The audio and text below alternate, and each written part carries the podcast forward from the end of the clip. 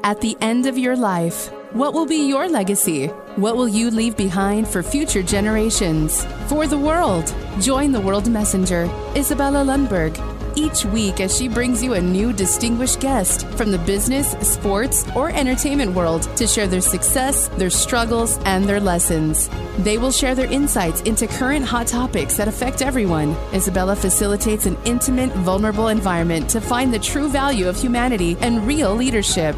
Are you ready for your legacy? The legacy that matters?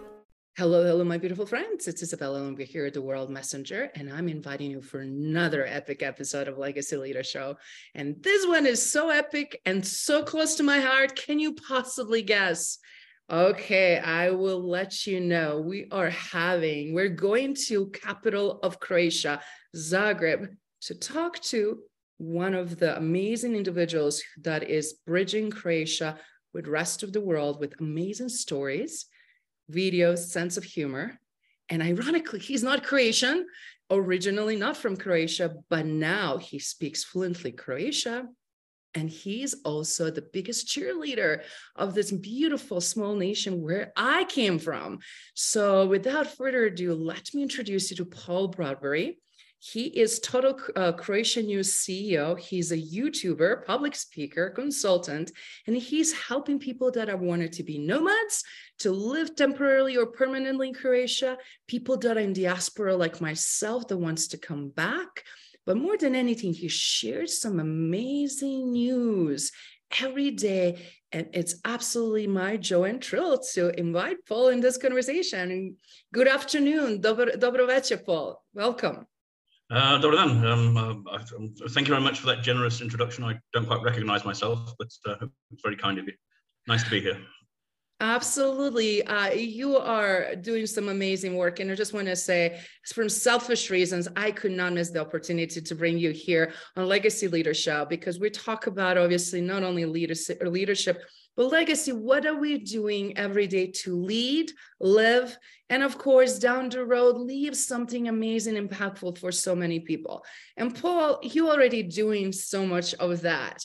So could you please tell us how it, I mean, you grew up in UK, so please tell us a little bit about your background and how did you end up in Croatia and how did you fall in love with people and country and of course language Okay. Um, well, my, my story is uh, I, I, was born in the rain in Manchester, and um, which is the, the rainiest uh, city in, in the UK. And I ended up being on the sunniest island in Croatia, uh, coming via Somaliland uh, in East Africa. So I, have never really had a career. I'm 54 tomorrow. I'm still hoping I'll find my career one day. Uh, but I've been everything from a male chambermaid to a wine merchant to a laser crystal salesman to a uh, English, French, German, Russian teacher, humanitarian aid worker, and so on. And um, back in uh, back in 2001, uh, my wife uh, of one year she ran off with a hairy truck driver, and uh, I was left devastated. And so I was drinking a lot in the pub every day. And somebody said, "You can't keep doing this." Uh, what are you going to do with your life? And I looked at him and I said, a bit drunk, I said, I'm going to hitchhike to South Africa. And the whole pub laughed. And when he came back from the toilet, I said, I am going to hitchhike to South Africa. And uh, three months from today, on the 24th of February 2001, I will uh, come to this pub at 11 o'clock when it opens. I will have two beers. This was near Oxford.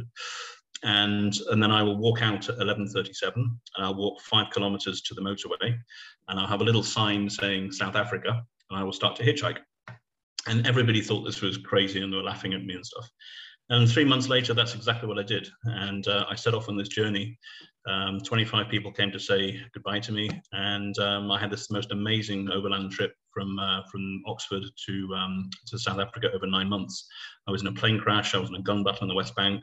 Everything kind of happened. And halfway, I got to uh, Somalia and I got, I got a job in Somalia. And so when I finished my trip, I went back there and um, having been there about three months, the house we had sold and uh, money was in the bank. And I decided I was going to buy a house somewhere in Europe close to the sea.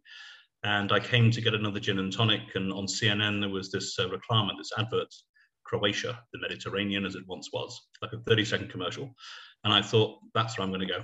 So that's really why I came to Croatia. And I bought, there was only one house for sale. We came to one island, Hvar, um, which I'd never heard of. And I spontaneously bought this house in the middle of August. And then a month later, I came to Complete, and there weren't so many people there. And I, I, I thought it was a tourist town 12 months a year. And then I saw all the shops closing, the restaurants closing. And my favorite restaurant closed, um, was closed in the end of September. And I saw the waiter the next day and I said, When are you opening again? He said, In May. And I said, May? That's like eight months away. And then it was only then I realized that what I'd done, I bought this house on this um, beautiful uh, island that was getting quieter and quieter and quieter. And so that's how my Croatian journey began. Um, I spoke uh, Russian uh, before because I, I, worked in Russia as an aid worker. So Russian and Croatian are from the same Slavic um, uh, family. So I understood the grammar. Uh, but the all the Croatian I learned on the island, I thought I was learning Croatian, but I was learning the local dialect for the island, which is only really spoken on the island. And so when I went to Zagreb, the capital, and I started speaking, people were like, "We don't understand you." So uh, that was kind of how my journey started. So uh, and that was that was 20 years ago. Um, I've been here for 20 years. I've lived on the island 13 years. I lived five years in the north in Varaždin. Now I live in um, Zagreb, in the capital, one and a half year, uh, one and a half years. And honestly, um, I think Croatia is the absolutely the best place in Europe to live. It has the best lifestyle. It's one of the safest uh, places in the world. Uh, it has amazing, authentic experiences. 12 months a year, things are going on. It's affordable. It's accessible. It's got amazing nature. You're close to the sea. You're close to Budapest, to Vienna, um, places like that. And honestly, I, have no idea why, why, why, more people aren't coming here. And, um, and now with the digital nomad um, revolution and the remote work revolution, a lot more people are discovering Croatia as a place for um, remote working. And they're really surprised at the quality of the lifestyle here 12 months a year. So it's not just a, a tourist uh, thing on the beach in the summer. Wow, what a journey, Paul. First of all, I really kudo you for taking the risk. So, everybody watching and listening, you are definitely demonstrating what it takes to make a decision, stick to your guns, and figure it out. Uh, first of all, as a fellow humanitarian, I'm super thrilled for all of your efforts. And when you mentioned being in Somalia, I know how dangerous that environment it's been for the last at least 30 40 years and yeah. um, unfortunately it's not getting any better anytime soon so just to be even in that environment is um, again huge admiration and kudos for doing that but fast forwarding you mentioned you lived in Varaždin. that's where my mom used to live and i used to oh. come oh. in that beautiful baroque city oh, beautiful really is beautiful yeah yes and then, then just a nice walk in old town and castle and and it's been known as a city of angels. Yes, that's correct. Yeah. Yeah. And when my mom passed away, I remember walking the streets and just felt her presence. It just felt such a beautiful peace and tranquility because you have to be there to really understand. Because again, great food, uh, harmony, beautiful architecture, but in the same time, beautiful history, very close to Hungary, as you pointed out. So now from Island Hvar, uh-huh. to capital and everything in between.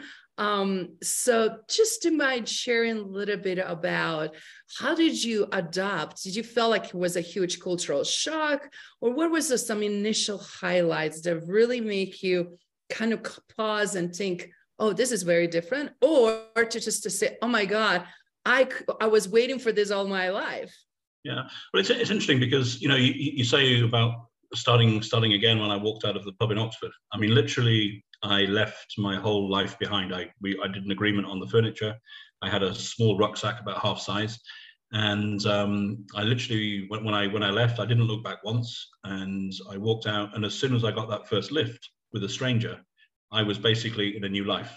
And I can honestly say it was the most liberating thing I've ever done. And if you are stuck in life, um, it really is possible to start again you know, I didn't have an, an, an amazing amount of money, and I just had this desire to get away, to start again, to lick my uh, lick my wounds, and, and, and have a think about things. So, um, so that was that. Um, but when I came to Croatia, a lot of my friends were really angry with me because I've been a humanitarian aid worker in in Somalia. Uh, I was in Rwanda after the genocide in '94. I worked in all over the former Soviet Union, and I'd been to places like Gaza and, uh, and the West Bank. And my friends were really angry with me because they thought I was buying in a war zone. This was 2002. And they couldn't believe I was buying on a, a place where the war was still going on, or so they thought.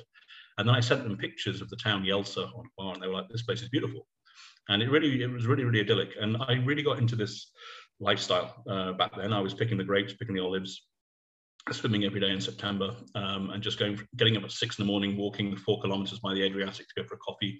Um, I was writing a book about my trip. Uh, it's, it's, now on Amazon called Lebanese Nuns Don't Ski, and I, I, thought I was going to become a writer. And then, um, and then that dream sort of sort of uh, failed, uh, and so I had to really start afresh and being self-employed. And I've been self-employed for 20 years now in Croatia, and I've tried everything. I mean, I, I, we had a real estate agency which was amazing, uh, just as the real estate prices were going up in 2003, 2004, and then we had the crash. I've done a, lot of things with uh, franchises for certain international products. I've tried uh, real estate in Albania, Montenegro, and um, it's been a constant struggle just to, to keep going. But the actual lifestyle uh, here is uh, is fantastic, and I've got you know two amazing kids, and you know just bringing them up in the on a on an idyllic Dalmatian island where. Uh, the sense of community and safety. You go down to the square, and somebody's always looking out. And every single celebration has four generations of family. Um, you know, they learned to swim at the age of two. Uh, you know, for, for them, the, the Adriatic was like a swimming pool that was just there all summer um, they went with their grandfather into the field to you know help sort of um, you know work the potatoes and the tomatoes and stuff. So they have that real affinity to nature. Where I come from, Manchester, and all my tomatoes are born in they're, they're, they're produced in supermarkets 24/7. And the thing that is amazing about Croatia is the freshness of the produce. And so you know you you don't get everything 12 months a year as you do back in the UK. But when you have the asparagus season in March, it's sensational. And then you know you have the mandarins in November, and you have the tomatoes and stuff in June, and you can just you, you just find yourself adapting and looking forward to the season because you know it's going to be that amazing freshness again. So it's a it's a completely different world compared to what we have back in the west in terms of quality and freshness of, uh, of, of, of produce. And you know it was um it's just relaxed. I mean it's yeah there is corruption of course there is, um, but there's also that sort of laid back lifestyle and I, I was particularly on an island when in the winter there's really nothing happening. So you just you're just there at one with nature, and I found it amazing. Um, so and to raise kids, I don't think there's anywhere better in the world, honestly. Um, and you know, I'm so so glad that my kids had that sort of early start in life with that safety and that um, that community and that nature and stuff.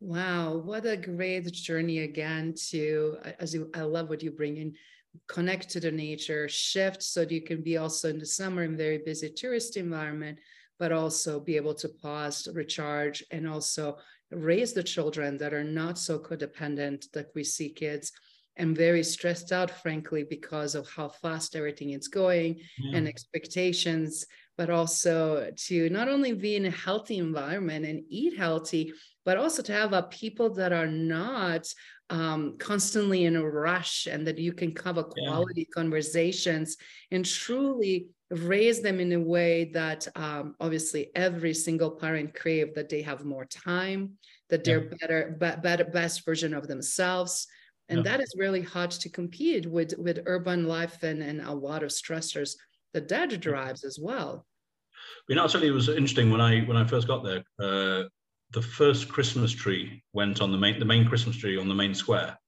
went up on December the 15th, 10 days before Christmas. That was the first sign of any Christmas decoration.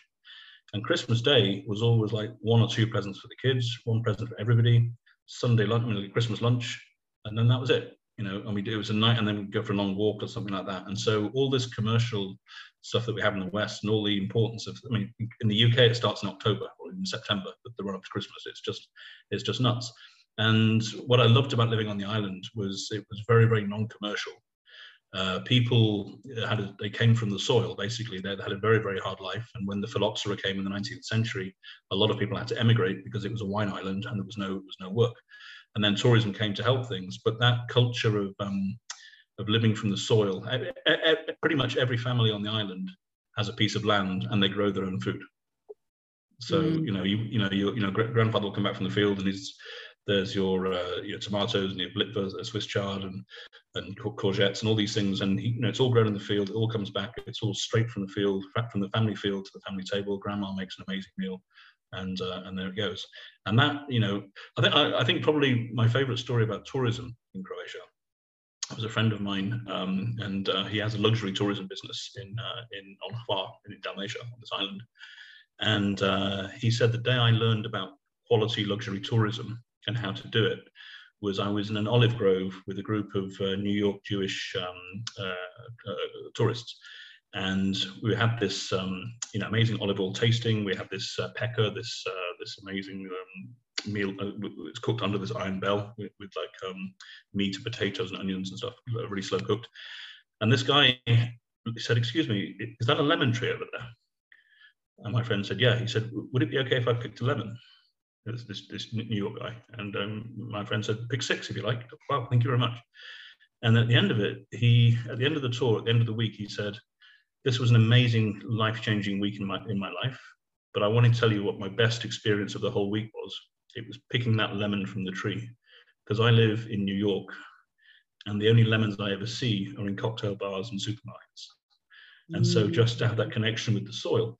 And then my friend realized that, you know, um, we don't really appreciate what we have here, but people who come there, they're amazed by it. So if he could come up with some projects and some, some tools which monetized that sort of authentic lifestyle, um, he could give amazing service and have no costs. So, you know, and that's, and so he, his, his, his, his business flourished. And people, I mean, we used to, I used to send the kids out in the evening and just pick a lemon from the tree, please, because daddy's gin and tonic's waiting you know, and they go out and pick a lemon and then we cut it and then sit on the terrace and watch the sun go down. I mean, it's uh, it's magical. Mm, I love that story, and what's so beautiful is.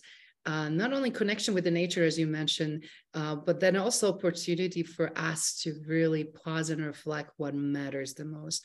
The quality of relationship you have with your children, with your family, with people in the island, opportunities to really connect and bond in such a deeper meaningful way right yep. and and then one thing what i really love and what i miss is the rituals ritual of having a meal ritual of mm-hmm. having coffee just that consumption that you're so present and aware it's not just to be let's let's go let's go fast but it's yeah. more about let's enjoy let's let's let's smell the ocean the beautiful winds that yeah. are bringing all the smells of from the land from lavender from yeah. olive trees but in the same time um, let's pause and embrace it and we forget to do that we do and you know and you know there's a reason that starbucks doesn't exist in croatia um, it's just it, it, would just it wouldn't succeed here whatsoever. And it's really interesting if you take a photograph of the coffee ritual on the on the waterfront, people sitting there for an hour and a half with one espresso, and then you, t- you take a photograph of Starbucks where they're all sitting inside and they're having these crazy expensive uh, coffees, and, and, a lot of them are working on their laptops and so on like that. It, I mean that that sums up the difference in t- terms of lifestyle. And what's really nice for me is seeing all these uh, digital nomads that are coming, and they're going, "Wow, this is a lifestyle." you know. And during the pandemic, we had uh, a couple of uh, Americans from digital from Silicon Valley, from, from, San Francisco, and they came to this island. They rented our place uh, on Hvar for seven months in the end, and they were like, "Winter on this island is just insane because it's just nature, peaceful." You know, the internet's fine, and you know the human relationships you can get out of season because everyone's got time to talk and they said there's nowhere better really and you know why, why the Dalmatian Islands are not more populated and more, you know not more lively because there is just it's just so magical uh, compared to all the stress of of, uh, of, modern life elsewhere. So it's, it's definitely a slower slower way of life. Um, but I say that uh, particularly in Dalmatia, um, living in Dalmatia is a little bit like having malaria um, once you get it into your blood, uh, it's there for life and you can never quite get rid of it. And uh, so I probably would struggle to go back to Manchester and try and live and, and, and work in, in a normal sort of way that, that, that, people do there, just because I've been here too long now and I've, I've become native, I suppose. That's fantastic and a great comparison because also you get, as you mentioned, so much sunny days and and um, yeah. lacking, lacking sunshine in Manchester and just in general in UK, I know a lot of my friends there are like Isabella. We have a season fatigue and from gray and rain and and we really sometimes have also seasonal depression and and that's why i was was so interesting how many actually uh, fellow brits will come and visit and they will be like oh my god uh, we we really need this and and it's so nice also to have that opportunity to compare to go places but also adjust and and and yeah. have a, sometimes best of the both worlds and seems like yeah. you immerse yourself so deeply in Croatia. So, yeah. Paul, do you mind sharing some pivotal moments? Obviously, uh, fortunately, very emotional, heartbreaking event springboards you to take a leap of faith and jump into and and just kind of see where you go, right? Or and and and and go on that journey. So, do you mind sharing uh, what was some of the pivotal moments? In making these decisions because so many people feel it but they don't act on it. What yeah, was I mean, it, it, it, to do that? it's interesting because to me at the time it seems so natural and now when i tell the story um, people are like this is crazy you know this is one of the craziest stories i've ever heard and my kids are like how are you still alive dad? You know with all the sort of because I've, I've always been a very spontaneous person but to me when i look back at that situation you know the relationship was finished I was in a job I didn't enjoy at all. Um, most of my friends, it turned out, were her friends.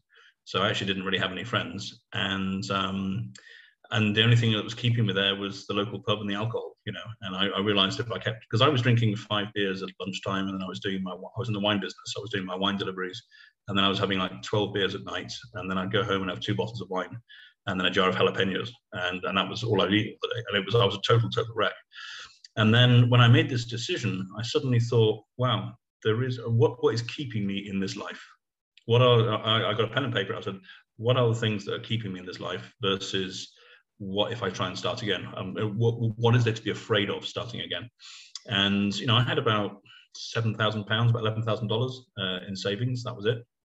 And I had a commitment to my father in the wine business uh, in nine months. So I had a nine month window to go and explore and sort myself out and everything and I just thought, you know, the only thing really, really here is a family, and that's kind of it. But you know, I've travelled before and stuff, and so they're they're, they're kind of used to it. Um, and there's really nothing else. And I've got eleven thousand dollars. Why don't I go and spend that? I'm still I was 32 at the time, and let's just go and explore and let's see what happens. Um, and I've I've always been somebody that's gone and explored, and something always happens. So I was working in Moscow. I got fired. No, I, sorry, I resigned from a from a job because um, uh, it was all mafia. And I met a girl in a bar, and two days later, I was on a plane to Africa to go and work in Rwanda and uh, the genocide. So, you know, first time in Africa, kind of stuff. So I've always been, and because of my humanitarian aid network, I knew I could probably get a job back in that network if I wanted to.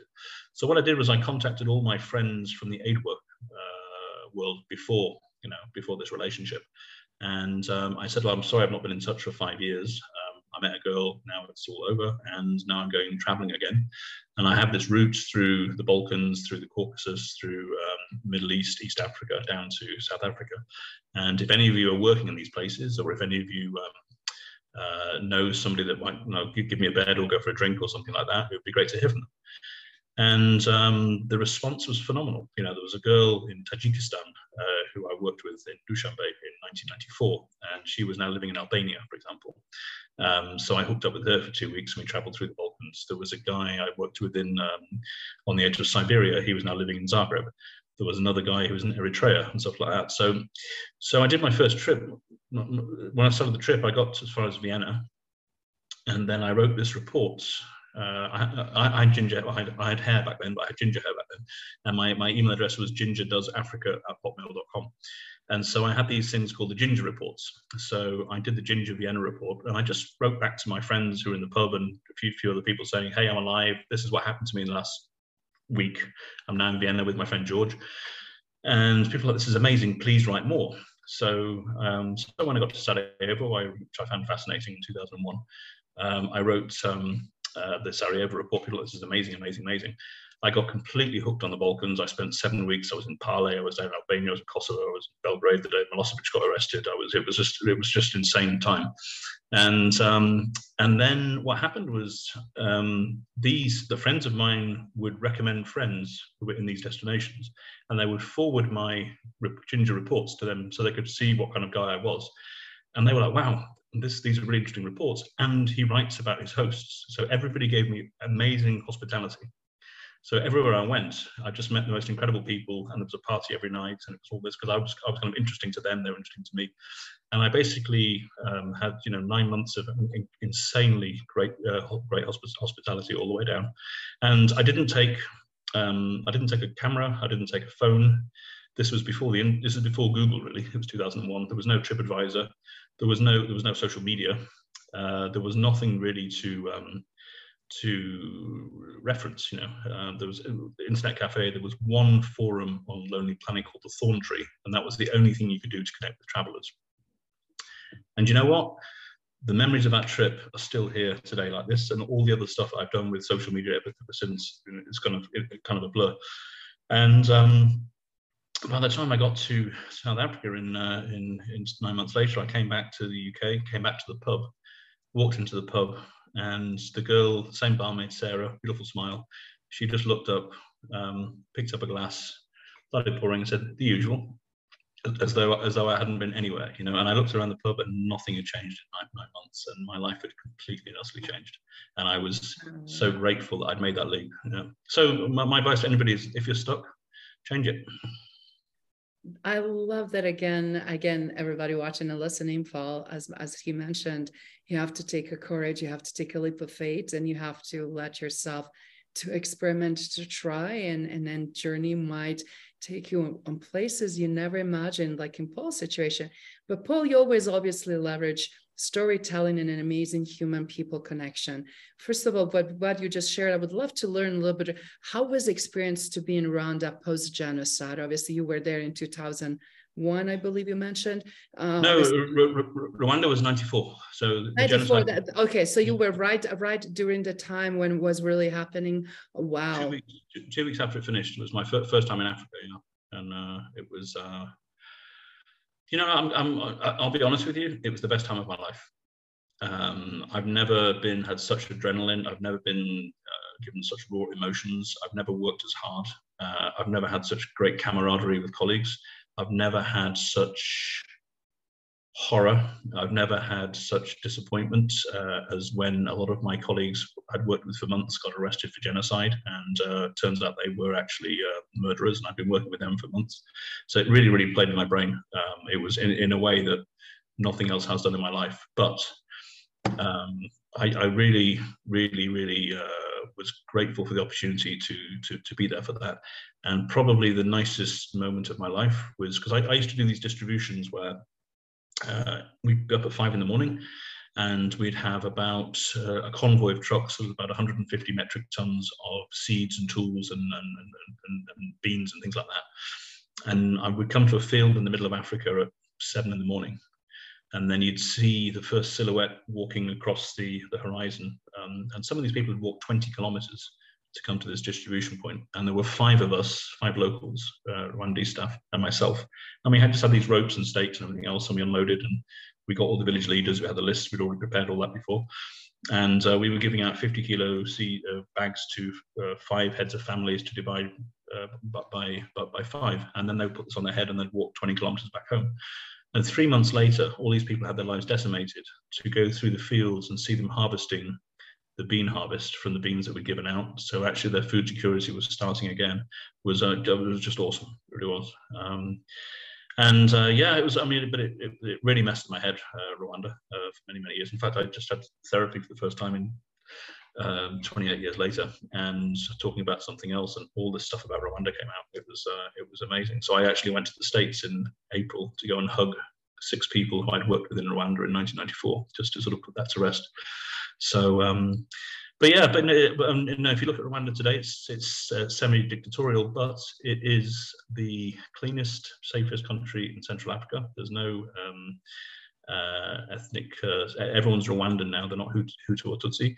It's one of the fastest growing economies there. Um, they are in the top 10 places in the world for luxury tourism for billionaires. People are going to, billionaires are going to uh, Rwanda to see the gorillas and all the infrastructure there. Um, they, they banned plastic bags from the country totally in 2009. Uh, you, they deliver um, emergency blood by drone anywhere in the country within 30 minutes you know and this is a, a very very this is a country that was ki- killing itself um, that murdered 12% of its population in uh, in 100 days back in 94 so when you compare what happened in obviously in, in, Croatia and former Yugoslavia, at the same time, and the big difference obviously was that uh, they had the reconciliation, which has never really happened here in, in Croatia, and so the hatred and stuff goes on. Um, there's no lustration here, but um, a phenomenal achievement for such a small country uh, and such a backward country with nothing really. So um, yeah, I'm, I'm, I'm always forever grateful for the opportunity for, for Rwanda. I, I went back in 2001. Uh, that was very traumatic because on, on this trip actually, because uh, my best friend, um, my, my, best local friend, who was a fluent Russian speaker, um, he was arrested the day I left uh, and beaten up and stuff. And I tried to uh, get him out, and, uh, and then I left. And so I went to try and find him seven years later. Uh, so I went to all the prisons and I found some of my former colleagues that were still there in prison seven years later. It was, uh, but it's this. It's, I mean, if, if anyone's interested, um, I, I, I wrote a book about um, this whole trip from from the pub to, um, and it's called Lebanese Nuns Don't Ski, and it's on Amazon. So if you want to read it, then it's there. It's quite a good read actually.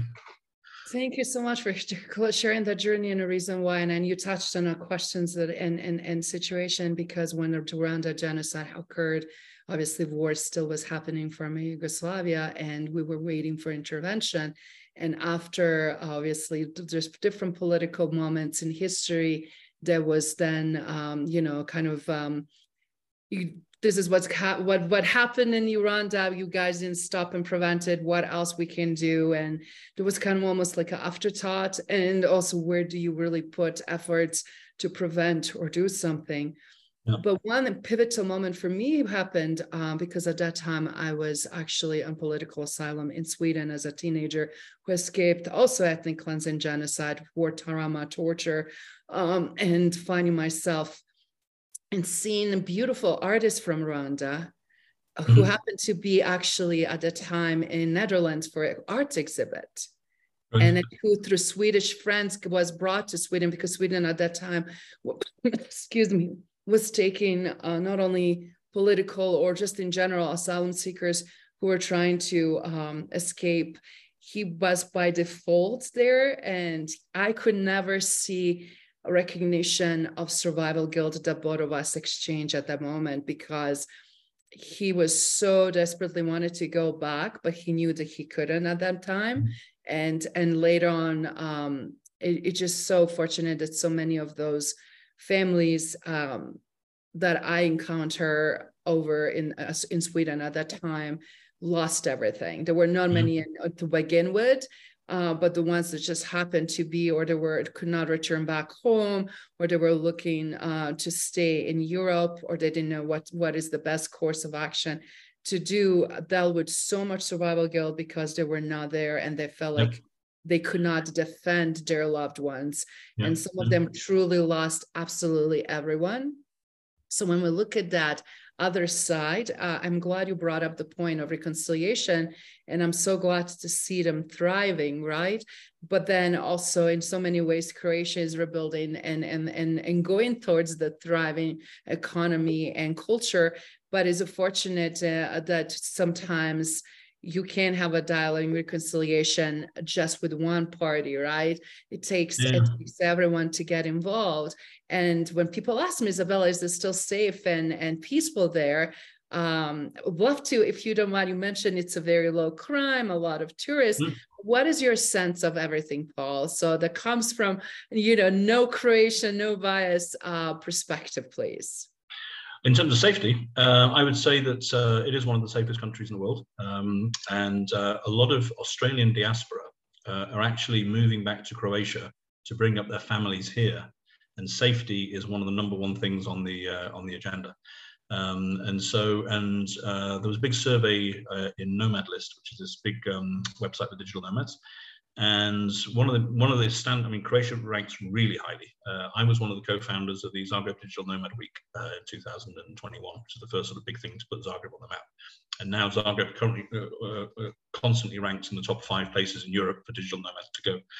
But one of the things in the survey was that the disparity between male and female nomad preferences, and there was a 20% increase of uh, female over male nomads coming to Croatia, citing safety as one of the main reasons. So female travelers here feel extremely, extremely safe.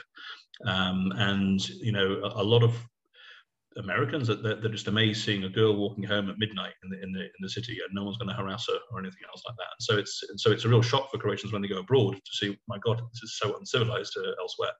So I would say safety is one of the biggest attractions we have and um, um, and then the lifestyle, and also we have you know there is so many authentic experiences here because every single village has something to celebrate. They've got some insane festivals.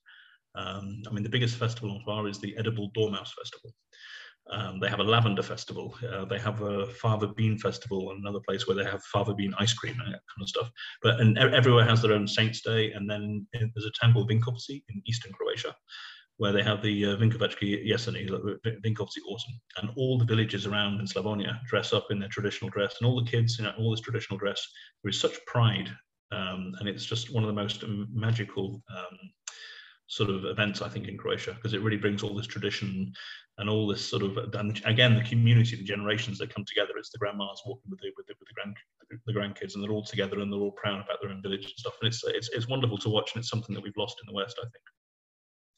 I love that again. And thank you so much for highlighting so that all my fellow Americans and my global colleagues and friends that are eager to explore can kind of get peace of mind and then also can say that war and conflicts uh, it's past history now we'll learn from it we will not forget it but we will also moving forward and we are part of the EU and just so many other beautiful highlights.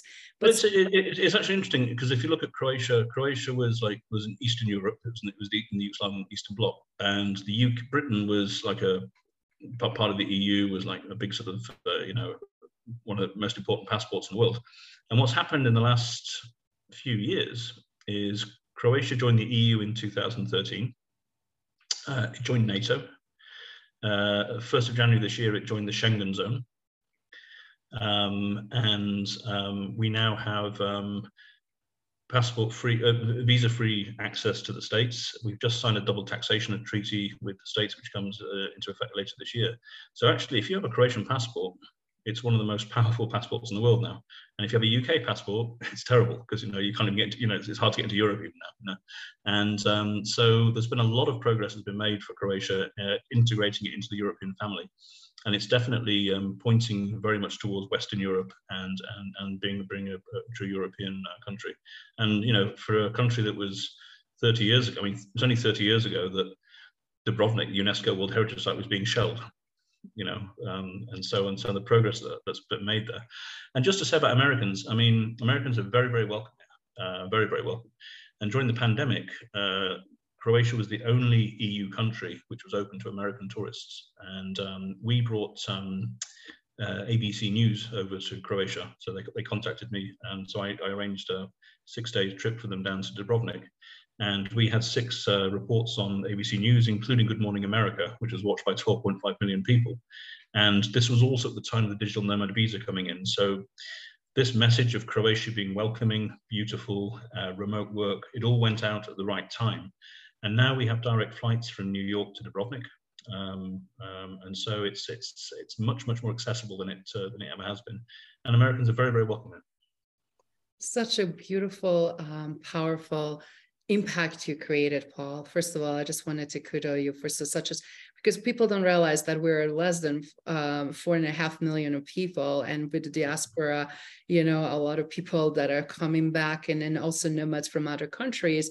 Uh, but yet it's not so populated yet has so much history and diversity in terms of nature cities modern and ancient uh, and Dubrovnik, obviously, uh, it's very close to my heart personally. For everybody that don't know, please Google, check it out. And also, I wanted to heavily, heavily recommend to go check Paul's Bradbury's YouTube channel and where he has amazing videos, great sense of humor, but also great storytelling and beautiful background of a backdrop of gorgeous nature and obviously of course people uh, that you will not regret and get a little bit more sense of.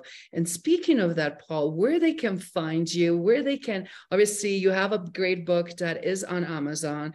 Um, they also have channel and we'll add all of those links guys to make it easier for you in the end but i want to really make sure where you can find and more information and also ask paul all these great questions so that you can have amazing journey. Either you're trying to permanently move there or just to be a, a nomad uh, or anything in between. Okay. Well I, we, i've just co-authored a book with uh, lauren simmonds called croatia a survival kit for foreigners. And this is a, a mixture of stories from my 20 years and also a very practical guide about how to open a bank account, how to uh, how to find a dentist, that kind of stuff. And that's on Amazon.